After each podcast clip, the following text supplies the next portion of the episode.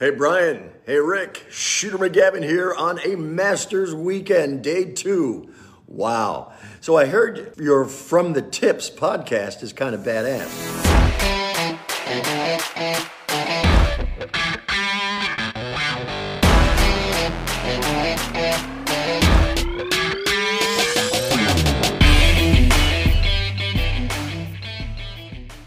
What is up, everyone? Welcome back to another episode of From the Tips. It's me, your boy Brian, always joined by my fantastic co-host Rick Landis. Rick, how we doing? Good, buddy. Doing all right. How about yourself? Uh, you know, I've I've been better after this weekend, which we'll we'll, we'll get into. Um, other than that, though, it is Red October. Go Phils. Um, oh yeah. A little rattled about the Marlins. That one doesn't feel great. Not super excited there, but uh, think all in all, it's going to be a good series. I do think the Phillies are going to win, but I think it's going to be three games. I don't think they're going to get done in two. Yeah, I think it's going to be three for sure. The Fish, they're a frisky team, dude, and they notoriously can hit the Phillies. So that's, and they got Sandy Not- Alcantara great. in game one. Ah, god damn it. It's gonna be Um, tough. It's gonna be tough. It's gonna be a tough one. I would have much rather the Cubs or the Diamondbacks, but hey, what are you gonna do? I guess. Um, but you know the Birds won. That was huge. Uh, I got a win in fantasy, so now I'm the two and two. Oh yeah. Started the year zero and two. Was feeling. Well, I mean. Christian McCaffrey kind of that. I mean, that one. that's nuts, right? Um, I'll give you a third 40 round pick for him. Okay, you just uh, not even the 2025 third.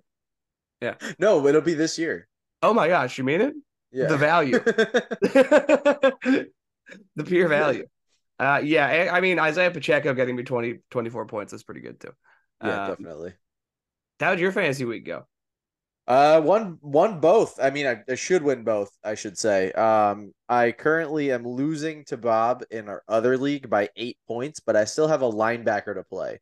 Um, Okay. so assuming a normal football game happens, I should take that one. And then I'm just absolutely dominating Colin. You're a In our- dummy in in, our league, Colin right now. Uh, 166 to 74. He only You're has uh. He only has Geno Smith to play yet. My team went off this week, um, which was very nice to see because I am shooting for a victory in this league this year. you going uh, for it? I got to figure out. I got. I'm trying to make some moves. Unfortunately, a lot of people in this league don't like trading. I don't think because It's I've not- made offers to a lot of people and they always get turned down, and there's no back and forth conversation unless it's with John, Tom, Bob, and like I'm sure we could have a conversation and figure it out. But I think there's like there's just people that have players that I want, and I've offered them things, and they just immediately decline it, and then I don't get any answers or any replies. Well, I think I think the major fear, at least for me, is to because like I know football, but I don't know it really well, and I'm Uh-huh. afraid of getting fully fleeced in a deal, and just Which is which is fair, right. but like there's certain things where I'm just like I offered I offered you some some good stuff, and you're just not not working with me here. Yeah, and that's and that's fair, and that's fair. We can we can we can put a um, I can put a little commissioner's note out in the chat and be like, hey, let's get this. I mean, it's up it's up to people. Obviously, like That's if they fair, think you that they're if they think that Yeah. they're not getting a good deal, that's fine. I just don't feel as though I'm giving out bad deals necessarily. right, right. But that that might just be me. I don't know.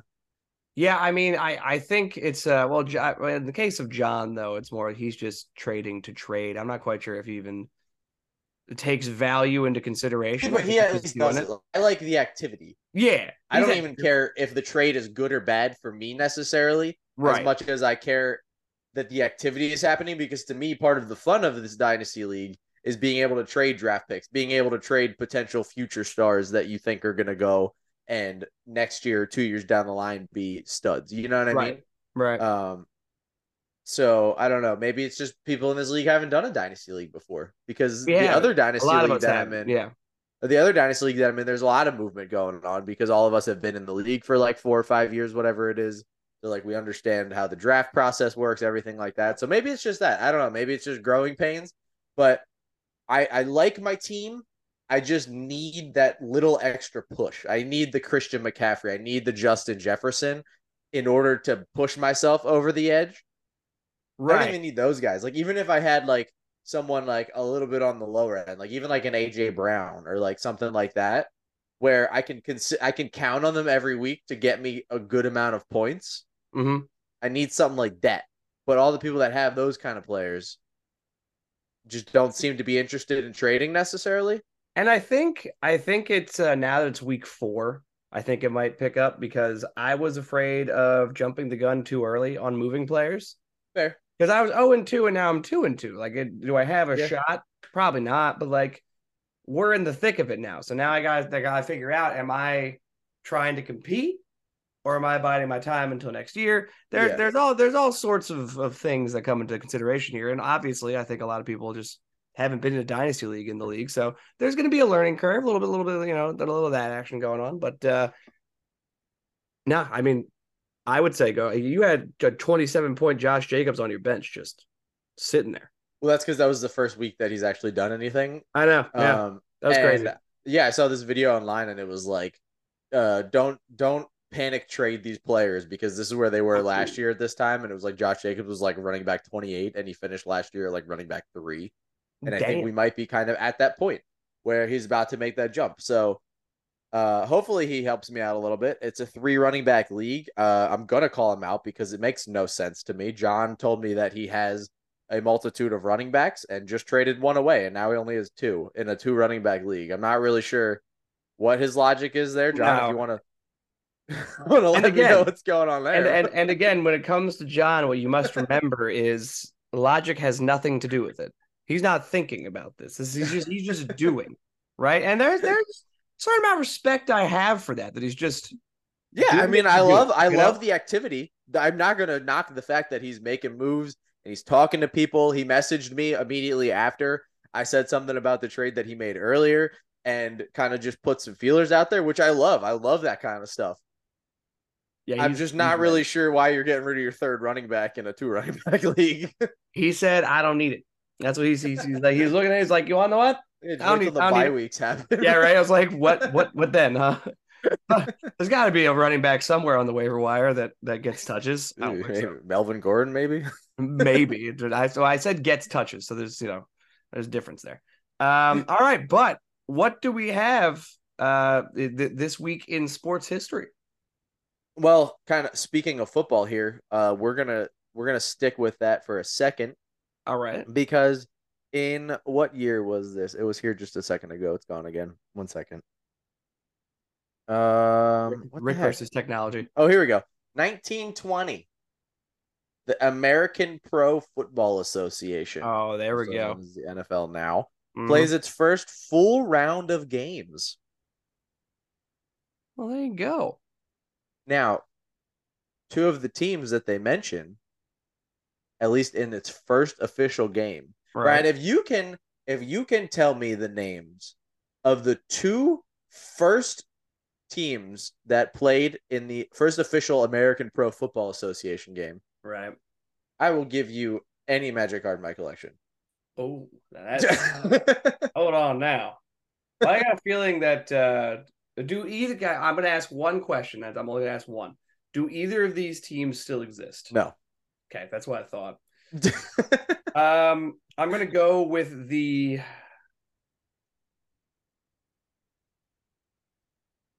I'm gonna go with the Scouts against the Red Stockings. I Think I, think, I like the I like the out there think I nailed that guesses one. Yeah. because it was the Dayton Triangles versus the Columbus Panhandles. Get get the fuck out of here. Well, excuse me, the triangles? That's What? what, it says. What? okay, so so basically what I'm what I'm getting is instead of colors to discern between the teams, the one just put a triangle on a t-shirt and was like, "We're we're the triangles." And uh Yeah. better, did they win? Did the, the triangles the the victor in this one? Um, I believe so. Uh, oh, yes, the Dayton. No, the Dayton Triangles. Yeah, they were the winners. Fourteen nothing. so do those teams go on to become something else that is now an NFL team, or do they just Honestly, my best guess would be that Columbus is maybe the Bengals now. I don't know. maybe Uh, Dayton Maybe they're good. maybe they're the Bengals. I don't know. They're both Ohio. I Both think. Ohio. So, Well, I guess that's why the Hall of Fame's in Ohio and all that jazz. It's the birthplace of football, apparently. like, apparently, What a what a weird state to be the birthplace of football. Like I like I'm not saying I have beef with Ohio, but like, yeah, talk about a fucking boring ass state. You yeah, kidding right. Goodness Um, gracious. And this next one is going to lead us into our conversation for the day. 1953 Ryder Cup golf at Wentworth. San Snead, not to be confused with Sam Snead, wins six of seven matches to lead the U.S. to its sixth consecutive cup win at six and a half to five and a half over Great Britain. Damn. Seven wins. Yeah. God damn. Have a have a fucking weekend. So, yeah, um, Ryder Cup been going on a while. Yeah, Ryder US Cup's been around for a Used bit. to be good at it. yeah. Yeah. Um, Currently, not good at it. no. Let's no. talk about it. yeah let's let's get into it here uh so the Ryder Cup happened and uh you know obviously our our our discourse um early and you know when we were talking about it on the podcast here was the USA had literally zero chance of fucking this up they had the depth they Yeah, had the players they have uh major championship wins i- under their belt they have history at the Ryder Cup the team's they been to try together to lose. They would have they would have to put a concerted effort into losing. So Friday morning comes. It is uh I believe 11:30 a.m. local time in Rome, which would have made it what 2:30 It a.m. here. yeah, the times were so weird. Well, it's in Rome, so what do you? Yeah, Um, Rome time zone. Let's see here. Central European summertime. The fuck? D- what happens in the winter? Okay, What is it? what, what then? Um, their time zones sound more confusing time. than ours. All right, so, um, yeah, so if it's it's a six hour time dis, uh, difference, so from eleven thirty, It'd be five thirty it here. would have been five thirty in the morning to start a Friday morning, which is early, which it is. It is. Uh, I was awake because the dog was awake, and I was I was checking in on the on the scores, getting excited. I was like, you want to know what? They're probably, you know, you know, probably two of the four teams are up. You know, it's probably very competitive. Four and three, four and three, two and one, two and one, all Europe. Yeah, not not a great start to the weekend. What? Yeah, what happened here? Like you have we have good teams going out. Like first team out for the United States, Scotty Scheffler, Sam Burns. I'm Should not be losing four and three. Give that to me. You got sauced by Tyrrell Hatton. Yes, I know Jon Rahm was there. I get that, but Scotty Scheffler and Sam Burns lost to Jon Rahm and Tyrrell Hatton, and it wasn't close. The first couple of holes for Scheffler and Burns, they couldn't figure out how to get a point. They never had a lead. They never had a lead. They went down on hole three, and Team Europe never looked back. Yep. Uh, Jon Rahm Tyrrell Hatton basically just surgically dissected uh, two of, I would say, the top top three U.S. guys. You know, you could Guys, have, I would have expected to play better. right, and and you're like, all right, fine. You know, in that case, Jon Rahm is you know pretty much the other best golfer in the world. Fine, fine, fine, fine. That's that's one matchup. Yeah. Four and three, Max Homa, Brian Harman get smacked around by Viktor Hovland and Ludvig Åberg. Now, here's the thing. I warned all y'all that Ludvig Åberg was a stone cold killer. I know he hasn't played on the PGA Tour. I know he's only on the European side. He has no major championships. He's never played in a Ryder Cup. He's never played in a major. Dude's a stick. And Viktor Hovland is just Viktor Hovland right now. He borderline unbeatable on the golf course right now. Yeah. And you would have liked to see a better fight out of Homa and Harman, but that one feels like they were just never going to be in it with the way Viktor Yeah. Hovland playing. Again, It's they never there. had a lead. right. They were down two nothing, came back to tie it up, and then just lost it right away again on the next two holes. So back to back. yeah, you know? they like it just didn't didn't they never got it going. They Mhm. got a little bit of momentum back, and then they just lost it again. Yeah, the two down tied to two down in a six hole span is emotionally exhausting.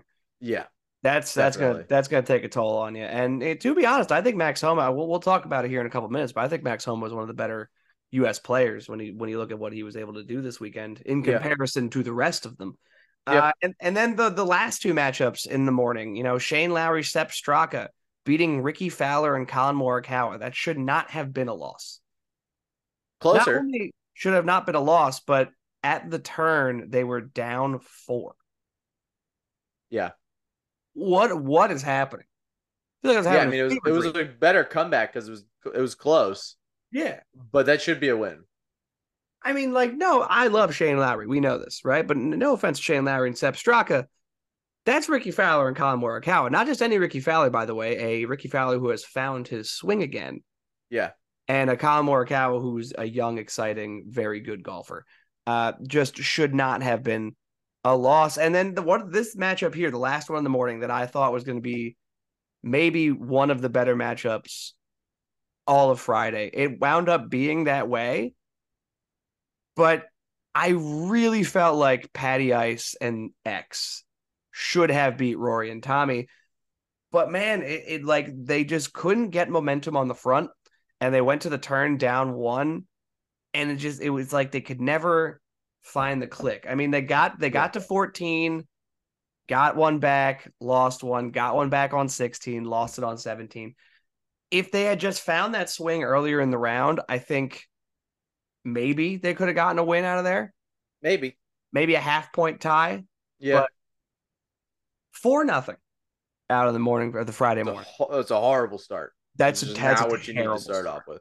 No, and and I, now now Twitter's exploding, right? Yeah. I'm, I'm- looking at Twitter. I'm on I'm on social media. I'm on Instagram. People are panicking, and for good reason, right? Yeah. Because there were some good U.S. players in the in that those morning pairings, and now you got to come back in the afternoon and just hope and pray you can make it close because you got shut out. Yeah. Um, and I love, I love what we did in the afternoon on Friday. Mhm. As far as pairings go, this is probably exactly how I would have set it up. You have Justin Thomas and Jordan Spieth play great together all the time, really good friends against Viktor Hovland and Tyrrell Hatton. Should be a good match. We'll get into the results. Scotty Scheffler and Brooks Koepka. There is not a single matchup in the world that you could give me where these guys should lose. They are two fantastic golfers. Scotty's the best in the world, or he's supposed to be. Brooks 100%. Koepka is still really solid. He's not as good as he used to be, but he's still really solid. They were up against Jon Rahm and Nicolai Holgard. Probably said that wrong. Sorry, I, I'm not I think it's I think it's like Hugard or something. I'm not quite sure how to pronounce the O with the the slash Yeah. it. Max Homa, Wyndham Clark, decent pairing against Robert MacIntyre and Justin Rose. I'm still, I still feel like Homa and Clark should take that handily. And then Rory McIlroy Matt Fitzpatrick. I mean, we don't see Matt Fitzpatrick a lot on the PGA Tour. Kid's good. Rory, obviously good. Collin Morikawa and Xander Schauffele should have given him a little bit more of a fight. Yeah. Afternoon pairings, the U.S. doesn't still doesn't get a single full point. Not They one. tie for the first three of those, and then Collin Morikawa and Xander Schauffele get steamrolled by Rory McIlroy and Matt Fitzpatrick, five and three. I mean, they got they lost six holes in a row from Tuesday. Yeah, What are we doing? What's- like what's going on? It's Friday, Friday night. We have zero full points from any of our matches. we're sitting What's happening? after after the entire first day. The United States has one and a half points. And all of that is from the afternoon. All of it's from the afternoon, and nobody got a solid one point. Nobody rounded out to actually win a matchup. It was just ties. Which so now insane. Friday's done, right? And the United States is down five to one and a half. Basically, I believe it was like one of the largest margins out after Friday in Ryder Cup history, or something like that. Like it, the only thing that could have been worse is a complete shutout. Uh-huh. Which, Which it almost was. It basically almost happened. basically was. yeah. Uh, I especially the um the Spieth Thomas uh Hovland Hatton group. I swore Hovland Hatton were going to take care of business there. Once they once they uh wound up tying it all square on 16 and had two Mhm. holes left, and Jordan Spieth looked like he forgot how to play golf. Yeah. I was like, "There's no way. There's not. There's no way that they're gonna even tie this. They're just good. They're they're gonna get a point in 17, 18, and Crown Vic's gonna do his thing, and Tyrrell Hatton's just gonna continue to just hop along with the best players in the world. Yeah, and Um, just get carried. Yeah, I and this is no offense to the European side, but there there are guys on this list that a no one's heard of. B, I wouldn't even say they performed that great this weekend. It's just the star players on the European side played like stars. Mhm. All of them. I'm like I'm I'm talking and and even like Tommy Fleetwood, who you like it's like a fringe European stud, just played the best that he's he's played in I don't know months. Yeah. I, it, it's one of those things where there was clearly one team that was motivated to do a job, and one team that just I don't know if they were jet lagged or what, but they looked like they just didn't even arrive in in Italy. And Saturday morning is the biggest example of that. Yeah. Want to take us through the Saturday pairings because Yeah, I don't even want to talk about this second pairing. Like it, it irks me more than you can ever imagine it's how one this of the, one ended up. one of the most painful beatdowns, prob- probably in in Ryder Cup history. Uh, the first the first grouping goes out. It's Justin Thompson, Jordan Spieth again. You just kind of hope that Jordan Spieth's able to find a, a golf swing again, and they're against Roy McIlroy and Tommy Fleetwood. A um, I believe an undefeated pairing. Uh, those two on the on the Ryder Cup. They uh, they just did they did their job uh, every time that they they teed it up together. Uh, immediately, JT and Jordan Spieth went down 3 3 0 going into the fourth hole. And then it became a golf match after that. Uh, there was a lot of good scoring. The United States really came back on the, the back nine and still dropped two and one uh, to Rory and Tommy. So now. It was a it, fight. it was a battle. It was a battle, which is great. I like it. But at the same time, now we're losing six to one and a half. And we have yet to have a team get a whole point. But don't worry, because we have once again the all-star pairing of Scotty Scheffler and Brooks Koepka. Yeah, and there's no way that this could happen twice, right? You got the your best golfer in the world, uh, one of the the most uh when the lights shine the brightest, he shows up the most in Brooks Koepka. Nine and seven. Nine and seven. They You lose- basically just didn't even show up for that. Like you made it two holes out of the out of the back nine. I mean, That's just embarrassing. They only played eleven holes of golf.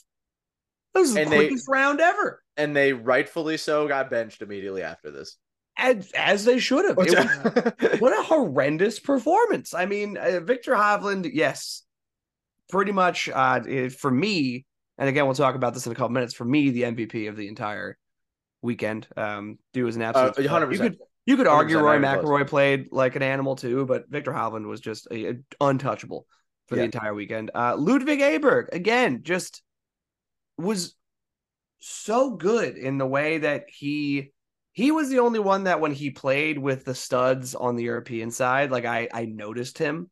Uh-huh. You know, like no offense to Tyrrell Hatton or or Sepp Straka or Shane Lowry, but like I didn't really like if you guys were playing with Viktor or Jon or Rory, uh, I I didn't notice you. I'm like not Yeah. an offensive thing. I just did not notice you. Um, but you know, Ludvig Åberg, he showed up to play some fucking golf, and Viktor Hovland didn't really need it, but he, it was there, and they just absolutely dummied the best player in the world and one of the hottest players in the world. Yeah. Ah, Not not a not a great look. And if Yeah. Friday didn't tell you enough how this weekend was gonna go, I think that that matchup there just solidifies it. Yeah, you really didn't have to continue watching the Ryder Cup after the first two rounds on Saturday morning. The writing's on the wall at that point, especially with a, a like a loss of that magnitude Yeah.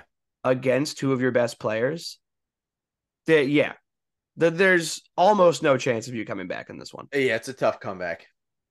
Um, however, in the third one, the United States finally gets a full point out of a team. Max Homa, Brian Harman, they get it done against Shane Lowry and Sepp Straka. Now that was a that was a competitive match all the way through. Uh, the United States kind of ran away with it on the back, but that front nine was electric.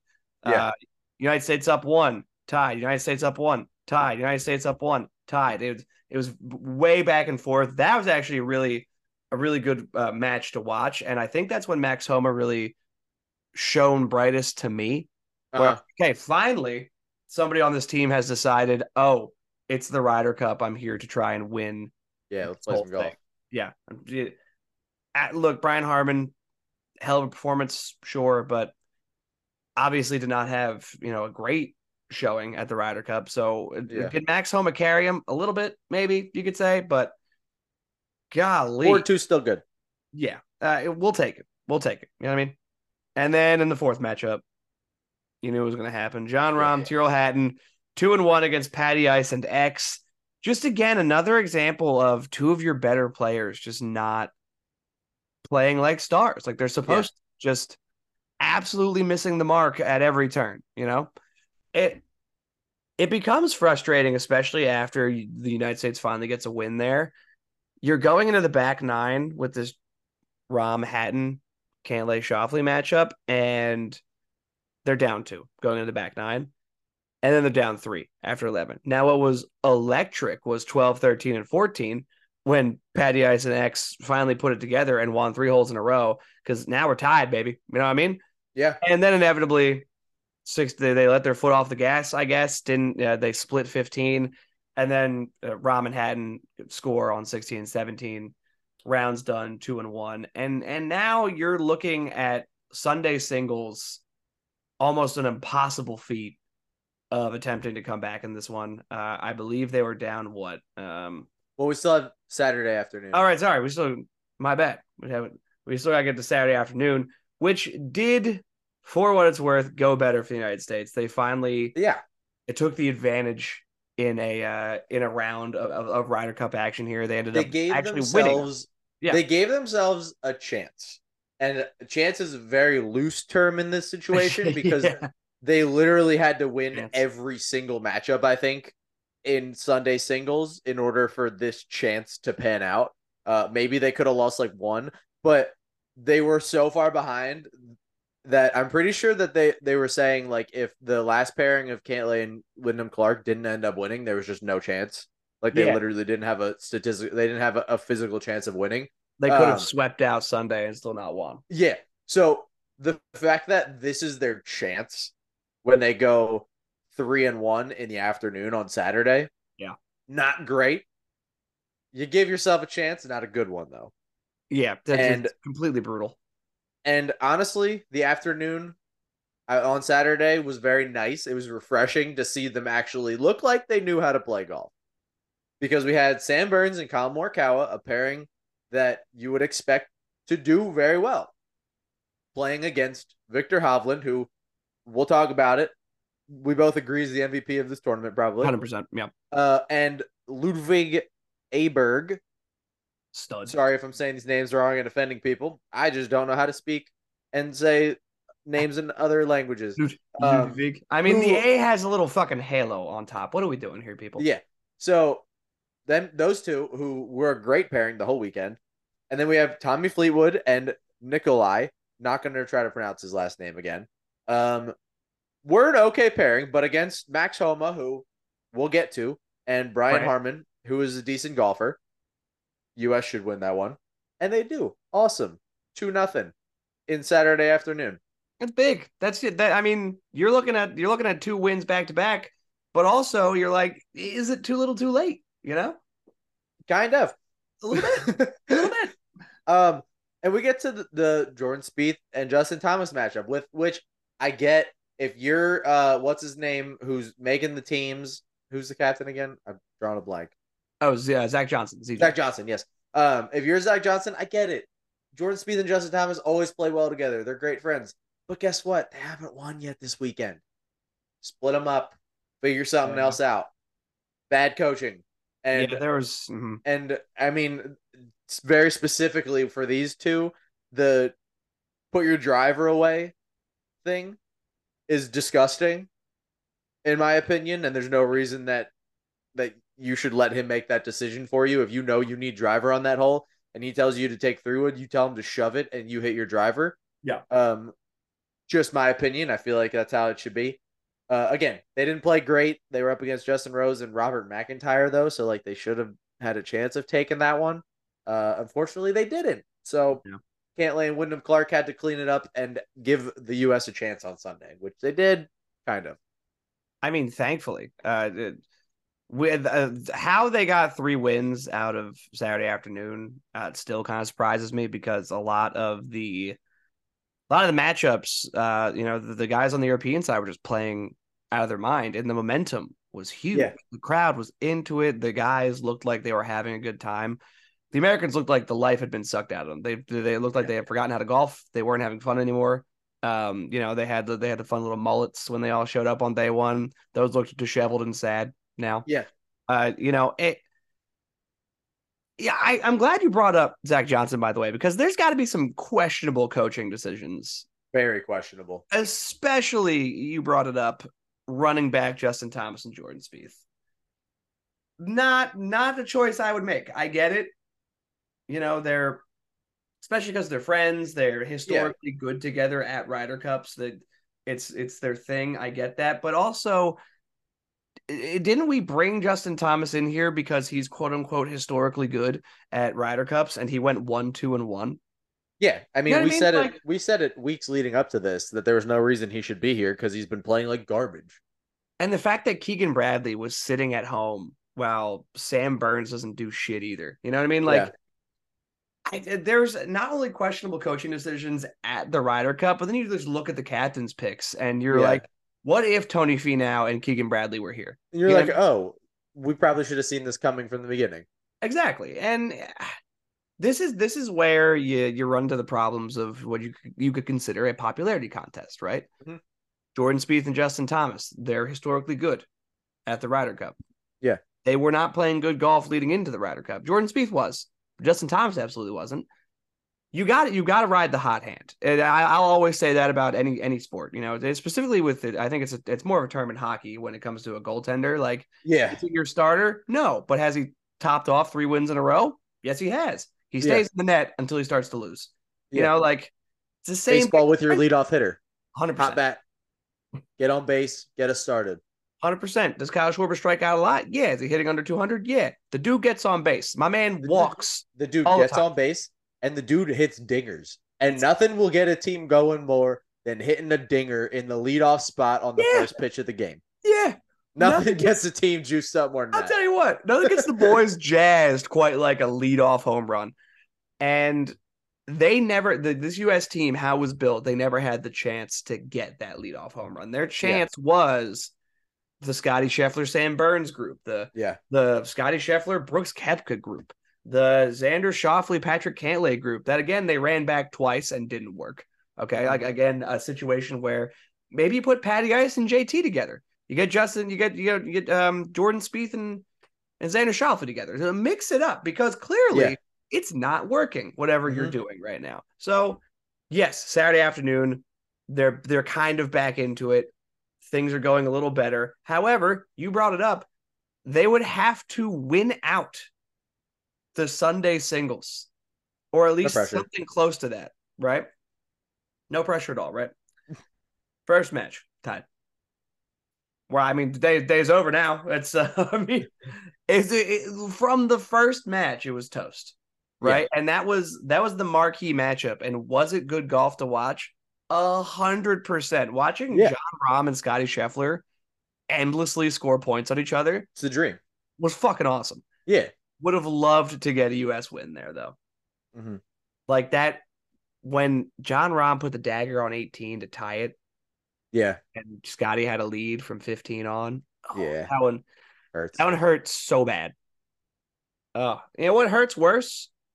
Poor Collin Morikawa never stood a chance. Are you kidding me? Yeah, and Never stood a chance. like we obviously still have all these pairings to go through yet, but I got to put it out there. Until Sunday, Collin was probably going to be one of my potential MVPs for the U.S. team yeah, because he was playing some really good golf. he was. But when you lose four and three in Sunday singles, granted, to the guy that we're claiming is the MVP of the weekend, 100%. but you still lost four and three. That's a problem.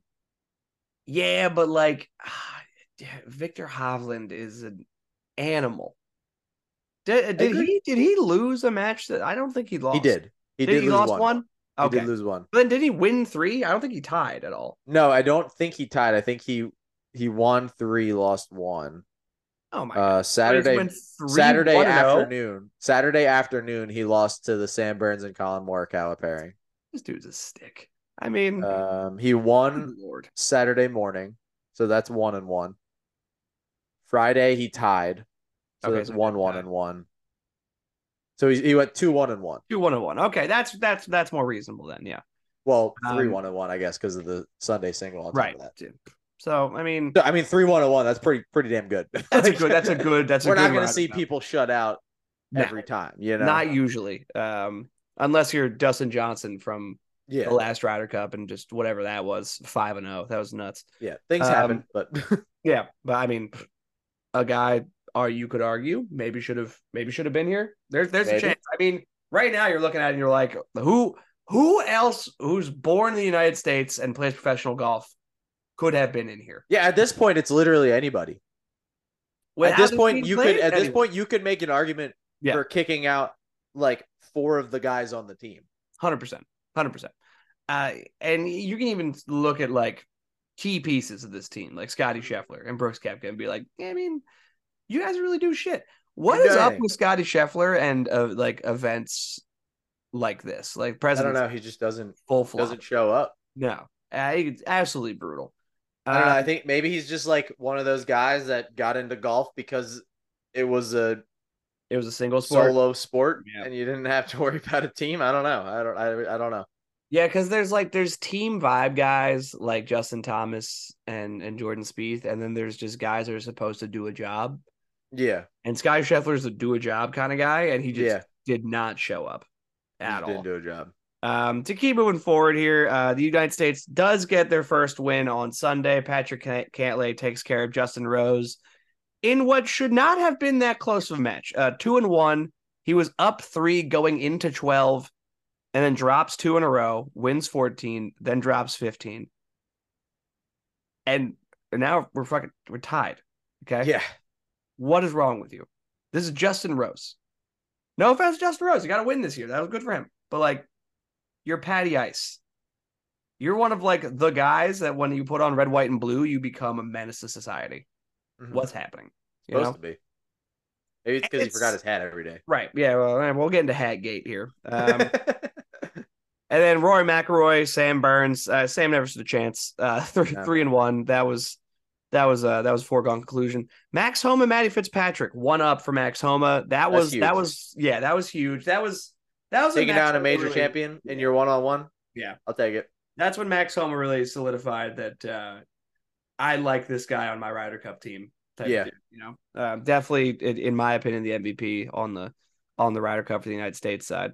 Uh, Tyrrell Hatton, Brian Harman. Um, again, it wasn't a boring match, you know, not really, but right out of the gate, you're four holes in and you're down three. You know, that uh, Tyrrell Hatton just kind of took Brian Harman to to work. You know what I mean? Yeah, pretty much. It was it was not great. Uh, Brooks Koepka beats Ludvig Åberg. Uh, you know, uh, like he was supposed to. Um, Justin Thomas beats Sepp Straka two up like he's supposed to. Xander Schauffele beats Nicolai Højgaard three and two like he's supposed to. They- They're fine. Like they on Sunday they did what they were supposed to do, but it was way too late. It was way too late. Yeah. They- the, the quality of golf rising on Sunday is good when you have a close matchup. You Yeah. know, when it's been a full blown failure from the start, and now you're showing up on Sunday, you start wondering what where that was come Friday. You know what I mean? Um, Shane Lowry, Jordan Spieth tied. Jordan Spieth should take that one. What Jordan Spieth should take that one 10 times out of 10. Yeah. Um, hell of a golf match though. That was actually a really fun one to watch. Um, a lot of scoring in that one, so that was cool. Um, I what I did appreciate as a whole here is I feel like there was there wasn't many matches on the the weekend that were like tied hole, tied hole, tied hole, tied hole, tied hole, Yeah. one up, tied. You know, it, Yeah. like there was good scoring. There's movement. Yeah. There was, and that, that was that was fun. Uh, not in the right direction, but there was movement. Yeah. Uh, Tommy Fleetwood three and one over Rickie Fowler. The way Tommy was playing, Yeah, that makes sense. Tommy Tommy Fleet was just a good golfer too. Yeah, And dude. As good as as nice as it was to see Rickie on the Ryder Cup team. Yeah. Didn't really expect much out of him this weekend. Uh, and like I said before, probably four or five guys that you could make an argument that shouldn't have been there. He's one of them. Um, but three and one could have been worse. It could have been could have been way worse, yeah. But uh, then the final match, um, Robert MacIntyre, Wyndham Clark. Uh, Robert MacIntyre two and one over Wyndham Clark. That one that one shouldn't occur. Um, Wyndham based Clark off of- should win that one. Yeah, not You know what I based mean? off of projections. you just that's and and it's also coming off the heels of um you know Rickie Fowler's concession to Tommy Fleetwood. Um, I get it; it was like within three feet. It is gimme range, but it's the Ryder Cup. Yeah, Make him putt that. yeah. You know, like I I I get it. You want to be respectful, blah blah blah. Like I like that all makes sense, but you're the second to last match of a Ryder Cup where the European side has just taken you to fucking work, Yeah. speed bag you basically, and you're gonna concede on 18. Come on, That- yeah, I that's don't know about that. that's lo- it's loser energy, and I think that that is something to take away from this entire Ryder Cup is the United States just exuded loser energy from the start. Yeah, and I I I feel like I need to compare it to our Ryder Cup weekend that we had this year, Right. where we were we were Team Europe. We were Yeah. going in as massive underdogs in the opinions of a lot of people. And we just had a good time. We had good energy. We did have some good golfers out there. Yeah. And we ended up winning, not as handily as this team Europe won, but it just like the chemistry and the enjoyment that you see that people have goes a long way. Right. And nothing encapsulates it more than the picture of Viktor Hovland with the trophy and the mm. 20 girls surrounding him. I've never seen someone smile that big. well, well, I mean, come on, right? Like he's, a, not- he's a single dude. He's young. well, yeah, I'm not saying he shouldn't be. I'm just saying I've never seen someone smile that big. Like he I- was so happy, and I get it. You just won. You probably wouldn't have been as happy if you just lost. But like, he had a good time, and Yeah. he always has a good time while he's out there, and that's why he's the MVP of this weekend because he had a good time. He played great golf, and his team won.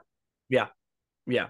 And there was there was some fucking tenacity on the European side, man. Like they were I- Rory McIlroy was getting to a screaming match with Bones in a parking lot. Like there Yeah. was tenacity about this. They were fired spot. up. They were fired up. They were I mean, let's be honest, they did get speed bagged uh, in 2021 here on the United States front. Um and you know, they they took it, they gave it right back. They they were pissed about it.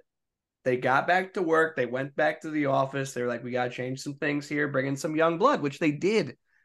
And they played out of their mind, right? It also helps the European side is always going to have the greatest hype man known to mankind of Shane Lowry. I love watching Shane Lowry with uh, his partner hitting a good golf shot and just watching this Irishman, this just this, this just this very happy go lucky Irishman just jumping around screaming into Yeah. the into the world. Uh it, it this the vibes were so good for Team Europe and so bad for the US side. Like I get I get that 4 nothing to start the Ryder Cup is not great, but you got to you got to get back in there, right? You got you got to try to win the win four back on the sun on the uh, on the afternoon, right? Go into Saturday 4-4. It's like they never showed up until I don't know, maybe Saturday afternoon they finally figured out that you know they were Yeah. for a golf competition. It, it was it was pretty brutal all the way around and nothing just pisses me off more than how brutal and god disgusting the the shirts and the color combinations of the European side are. It will continuously piss me off. Yeah. So gross. I get the European flag is blue and yellow. It's not a cool color combination for a polo. Stop it. I Just really like, like a white with the flag Yeah. on it or something. yeah. I really like the cream and maroon that they wore Yeah. on Saturday. That's a good look.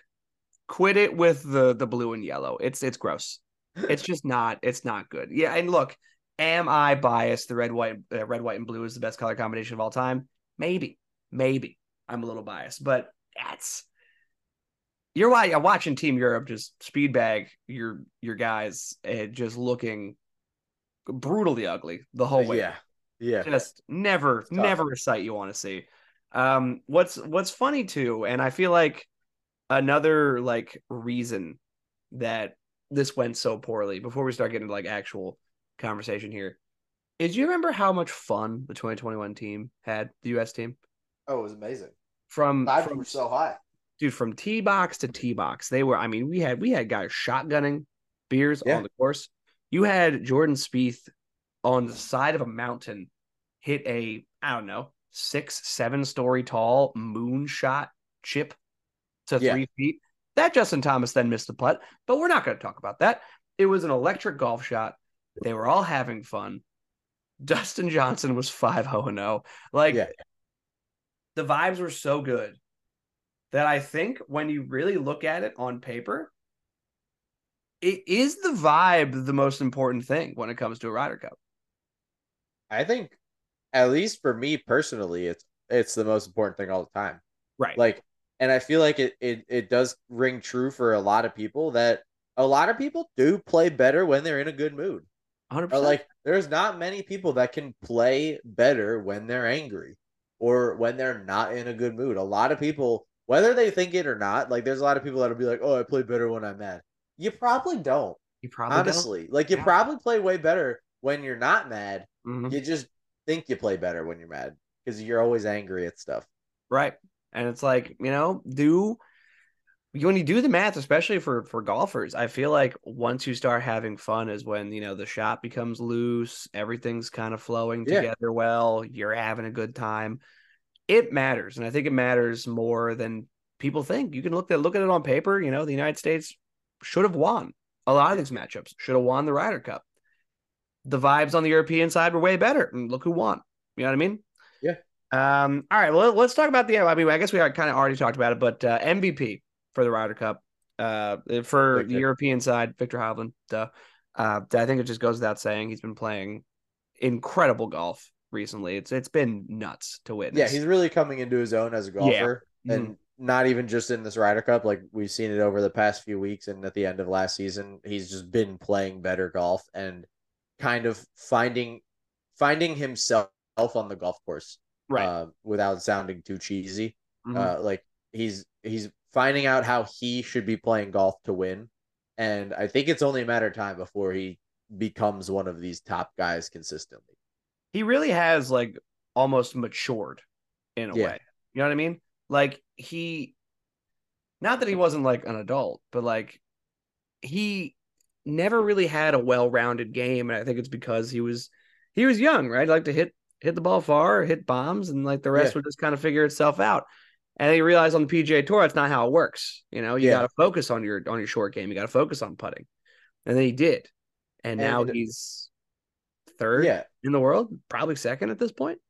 yeah, and he is he is like you said maturing. And every time I think about Viktor Hovland, there's one mo- one specific moment that I remember where I was like, this kid's not mature enough to be playing on the PGA Tour yet, and it was I believe it was 2020 or 2021.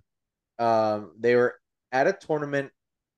It was like in around Arizona or something like that. There's cactuses, and he hit a ball, and it was in like a bush, like a like a bush or a cactus area, Right. and he had the option to take relief and take a stroke, and instead of doing that, he tried to swing through it, ended up being in a worse position, and I think he either ended up tripling or quadrupling the hole. Whereas if he would have taken a drop, he probably would have bogeyed or doubled and been mm-hmm. able to come back a lot easier. right. And he just doesn't make decisions like that anymore, which is how I can tell that he's maturing as a golfer. Yeah, I mean he does. that. He's no longer the the hero shot kind of guy. He gets Yeah. he gets the job done. He knows that he can even with a drop. He knows he can make it back later. You know, it's not and Not every shot is live or die. He he understands there's a live Yeah. to fight another day mentality when it comes to being a, a tour pro, and he's embodying that. It's it's it's very Yeah. impressive to watch. Uh, on the United States side, um, I'm leaning Max Homa uh, for my MVP. I think he he played the best and also had the best vibe about the way he was playing. You know, it was um you know, for lack of a better term, it was a real fuck you mentality for Max Homa. Yeah. He he wanted to win every single every single matchup that he had, and you really didn't see that from a lot of the United States guys. It didn't look like they, No. you know, they didn't hate to lose. Yeah. You know what I mean? They like winning wasn't an off. obsession. Yeah. Yeah. And and that's that what it looked like for Max Homa is he needed those wins. He was like, This is Mhm. this defines my my season. I need Yeah. this Ryder Cup, you know? And it was it was cool to watch because the rest of the team kind of sucked the vibes right out of you. You know what I mean? It was like, oh, this is boring. You're also getting just stomped. So um, Yeah. what about you? Yeah, I think you said maybe Collin Morikawa. Yeah, well, Collin Morikawa for until, up until Sunday was at least a conversation for me. Mhm. Um, because it was it was nice to see glimpses of Collin Morikawa when he was winning multiple majors in a short span and just getting wins all over the place and playing like we remember Collin Morikawa two years ago. It was nice to see those things, and he, he did he did play really well the first the first two days in the in the first four rounds, and then it, it just didn't really pan out on Sunday. And Right. Max Homa to me was just more consistent throughout the whole weekend. Mhm. But Collin Morikawa was a very close second for me. Yeah, yeah, he did play impressively, which was which was fun to watch because you, you haven't really seen that out of him, you know, at least on on tour recently. Yeah. Which which was nice, but uh, I, I I do think that Max Homa was probably the better Yeah. United States player, which is not a good thing, by the way. When When Max Homa is your best, like kid's good. But when you have Scotty Scheffler, Brooks Koepka, Jordan Spieth, Justin Thomas, all these guys that are supposed to be top 10 in the world all the time, Max Homa can't be your best. no, just can't be. when he's your MVP. It's that's not, how you know. Not That's how you know. Yeah. Like if I went up to someone and they didn't watch any of the Ryder Cup, they didn't hear anything about it, and they said, "Who do you think was the MVP of the Ryder Cup for the U.S.?" and I said Max Homa, they'd probably say, "Oh, so they didn't win." it's correct. Yeah. Like So- I just feel like that's the reaction, and that's nothing against Max Homa. I love Max No. Homa. He's a great guy, super fun online, uh, super interactive with fans and stuff like that. But he's just not the best golfer out of the, the twelve guys that were there. No, he's not. Um, he's one of my favorite golfers to watch. Yeah. like uh, because of what I like the fuck you mentality that he brings to the golf course, I think is something that's desperately needed for this Ryder Cup team to continue to Mhm. try to find success moving forward. Um, you know, next year the Ryder Cup comes to Bethpage Black, right, right in our backyard, basically up in New York. Yeah. Um, and we'll see if the United States can respond because that was that was a brutal showing. You uh, you know, you you gave it to them in 2021. They handed it right back to you this year. What's gonna what's gonna wind up transpiring in 2025?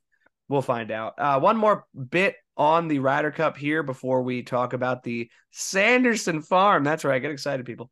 Um, Hatgate. I, you know, it to me, it never really was that big of a deal, but it kind of seemed to blow up on social media. Uh, it kind of blew up when the European fans started waving their their hat at him. But uh, to go back to to what it was, so Patrick Cantlay uh, was not wearing a hat. Uh, everybody else was, and he was not wearing a hat. Now somebody tweeted, and I don't know who it was, but it was a golf reporter, and he tweeted that um, there was a fracture in the U.S. Ryder Cup locker room, and he was uh, Patrick Cantlay was demonstrating his frustration with the fact that Ryder Cup players weren't getting paid by not wearing the hat.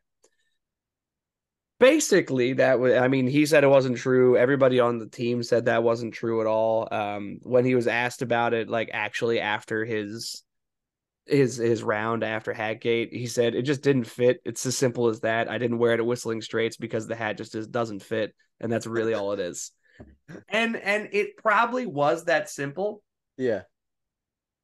But when you see the European fans waving hats at at Patrick Cantlay as he's walking down the fairway, absolutely getting throttled on on Saturday, yeah, it's a it's a bad bad feel, bad look. Yeah. Yeah. And it sucks that nothing these days can be as simple as that. Yeah, And Yeah. who knows? Like we're never really gonna know if it is as simple as that. Mhm. If he actually just if it actually just didn't fit, if he was actually protesting. Um we'll never actually know. But if he says that it's just that it didn't fit, and everybody in the locker room says that there's nothing about the money dispute, and every piece of news says that it's not about the money, and people are waving their hats at him, I'm gonna assume it's probably not about the money. Right.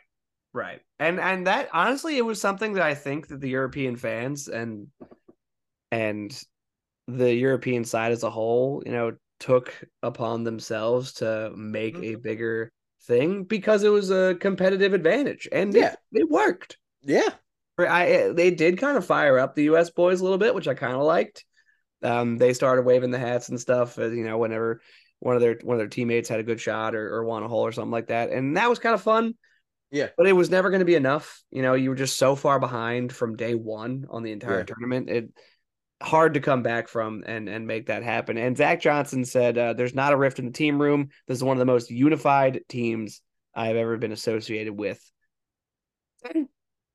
Unified, sure. Good, not so much. Not so much. That was a that was a complete failure from Team USA on this year's Ryder Cup, and it kind of Yeah. sucks because I was I was really jazzed about it. And uh, yeah. in hindsight, that was that was brutal to watch. That sucked. Um, but man, I'll tell you what. If there's one thing that could get me through this, it's it's gonna be the Sanderson farm. I It mean, is. that's the tournament of the year. it's the tournament of the year. Everybody knows it.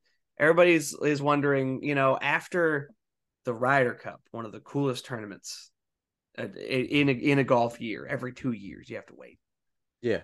What could possibly follow this up to keep me excited about golf? And the PGA uh, the PGA Tour said, "I got exactly what you need: I got you, bro.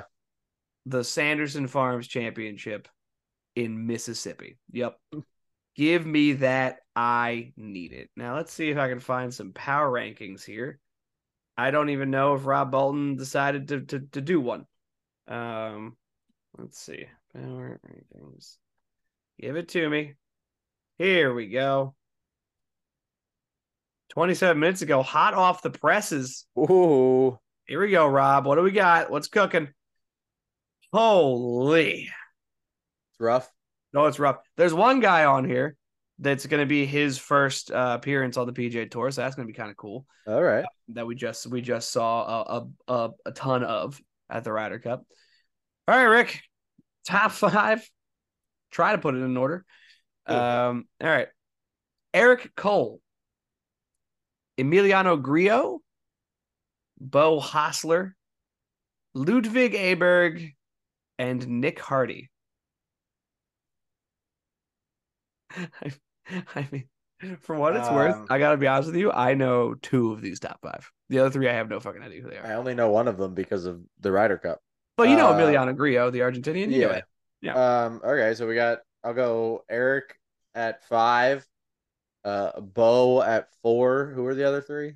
Uh, Nick Hardy, Ludvig Åberg, and Emiliano Grillo. Uh, and you know, I'll go Hardy at four, Beau at three, uh, Grillo at two, and Ludvig at one. yeah, I mean I don't. I, have, that was I don't the, that was the best that you could have. That, that was the best. idea where to start with that Yeah. one. yeah. Um, you- for what's worse, in, incorrect, but you know that that's fine. we'll we'll we'll keep moving on here. Um, number five, Nick Hardy. Uh, he's been steady since capture.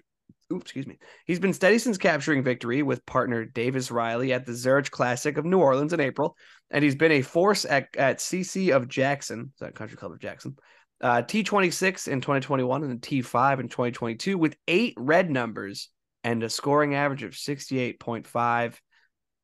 I, man, Okay. the, the, we're just reaching the straws here, to be honest. I mean, there's gonna be literally no arguments for me this week. Like Yeah. usually, I have something to say about what Rob's Rob's ideas are.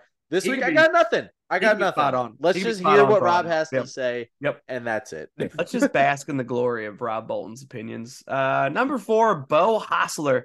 Uh, the 28 year old is creeping into his prime and his play is reflecting it. Amid the strongest season since his membership debut in 2017 2018, he's risen for three top 20s and another pair of top 30s in his last six starts. T10 here in 2017. Yeah, I mean, Sure. those those are stats. Those are that those are Those now are jumping numbers. off the page though. Goodness gracious. Yeah. We're getting excited about a pair of top 30s. That's what That's- we're doing yeah. now. Jeez Louise. It's not a great follow up to, to the Ryder Cup. Uh, number three, Ludvig Åberg, a Ryder Cup stud. Uh, he's already proven that there isn't anything he can't do, so why should it be a stretch for him to contend after going 2 2 0 in his Ryder Cup debut the week after the team triumph? Privilege, uh, prevailed at the Omega European Masters a month ago. Uh, yeah, uh, this kid's going to be a fun watch. Uh, he's going to be definitely a uh, a rising star, I think, almost a la Viktor Hovland uh, moving I agree. his PGA career. I think it's going to be exciting to watch. Um, interested to see how he does here at the Sanderson Farm because he just played with the best players in the world. Now, what are you going to do in the flatlands of Mississippi? you know, Yeah. at, uh, at a throwaway tournament that no one's really going to watch. Um, Yeah. uh, Well, let's let's see what he what he can do. Uh, number two, Emiliano Grillo. After advancing to the Tour Championship, it only makes sense that he'd re- reemerge at Country Club of Jackson, where he's making his fifth consecutive appearance. Personal best T5 last year and a scoring average of 69.63. Nice. Nice. In 16 rounds. Yeah, sounds like he's uh, you know, good at this course. That's promising. You know what I mean? Uh, number one, though, Eric Cole, uh, the clubhouse leader for rookie of the year, has cashed in 11 straight starts going back four months. The highlight of the stretch occurring just three weeks ago at the Silverado, where he led the field in strokes gained tee to green en route to a solo fourth. Uh, yeah, Eric Cole is a name that I definitely know, but I didn't know he was uh, having that that kind of a year. Yeah. So they'd be cool if he winds up winning this tournament because then I really think he he would probably be solidified at as rookie of the year. Um, right on, man. Uh, small tournament Cool. probably could do with a week break. I think if we're the PGA Tour and we're just getting nitpicky, feel like we don't need the golf this week. Yeah. Don't think But so. hey, we're here now.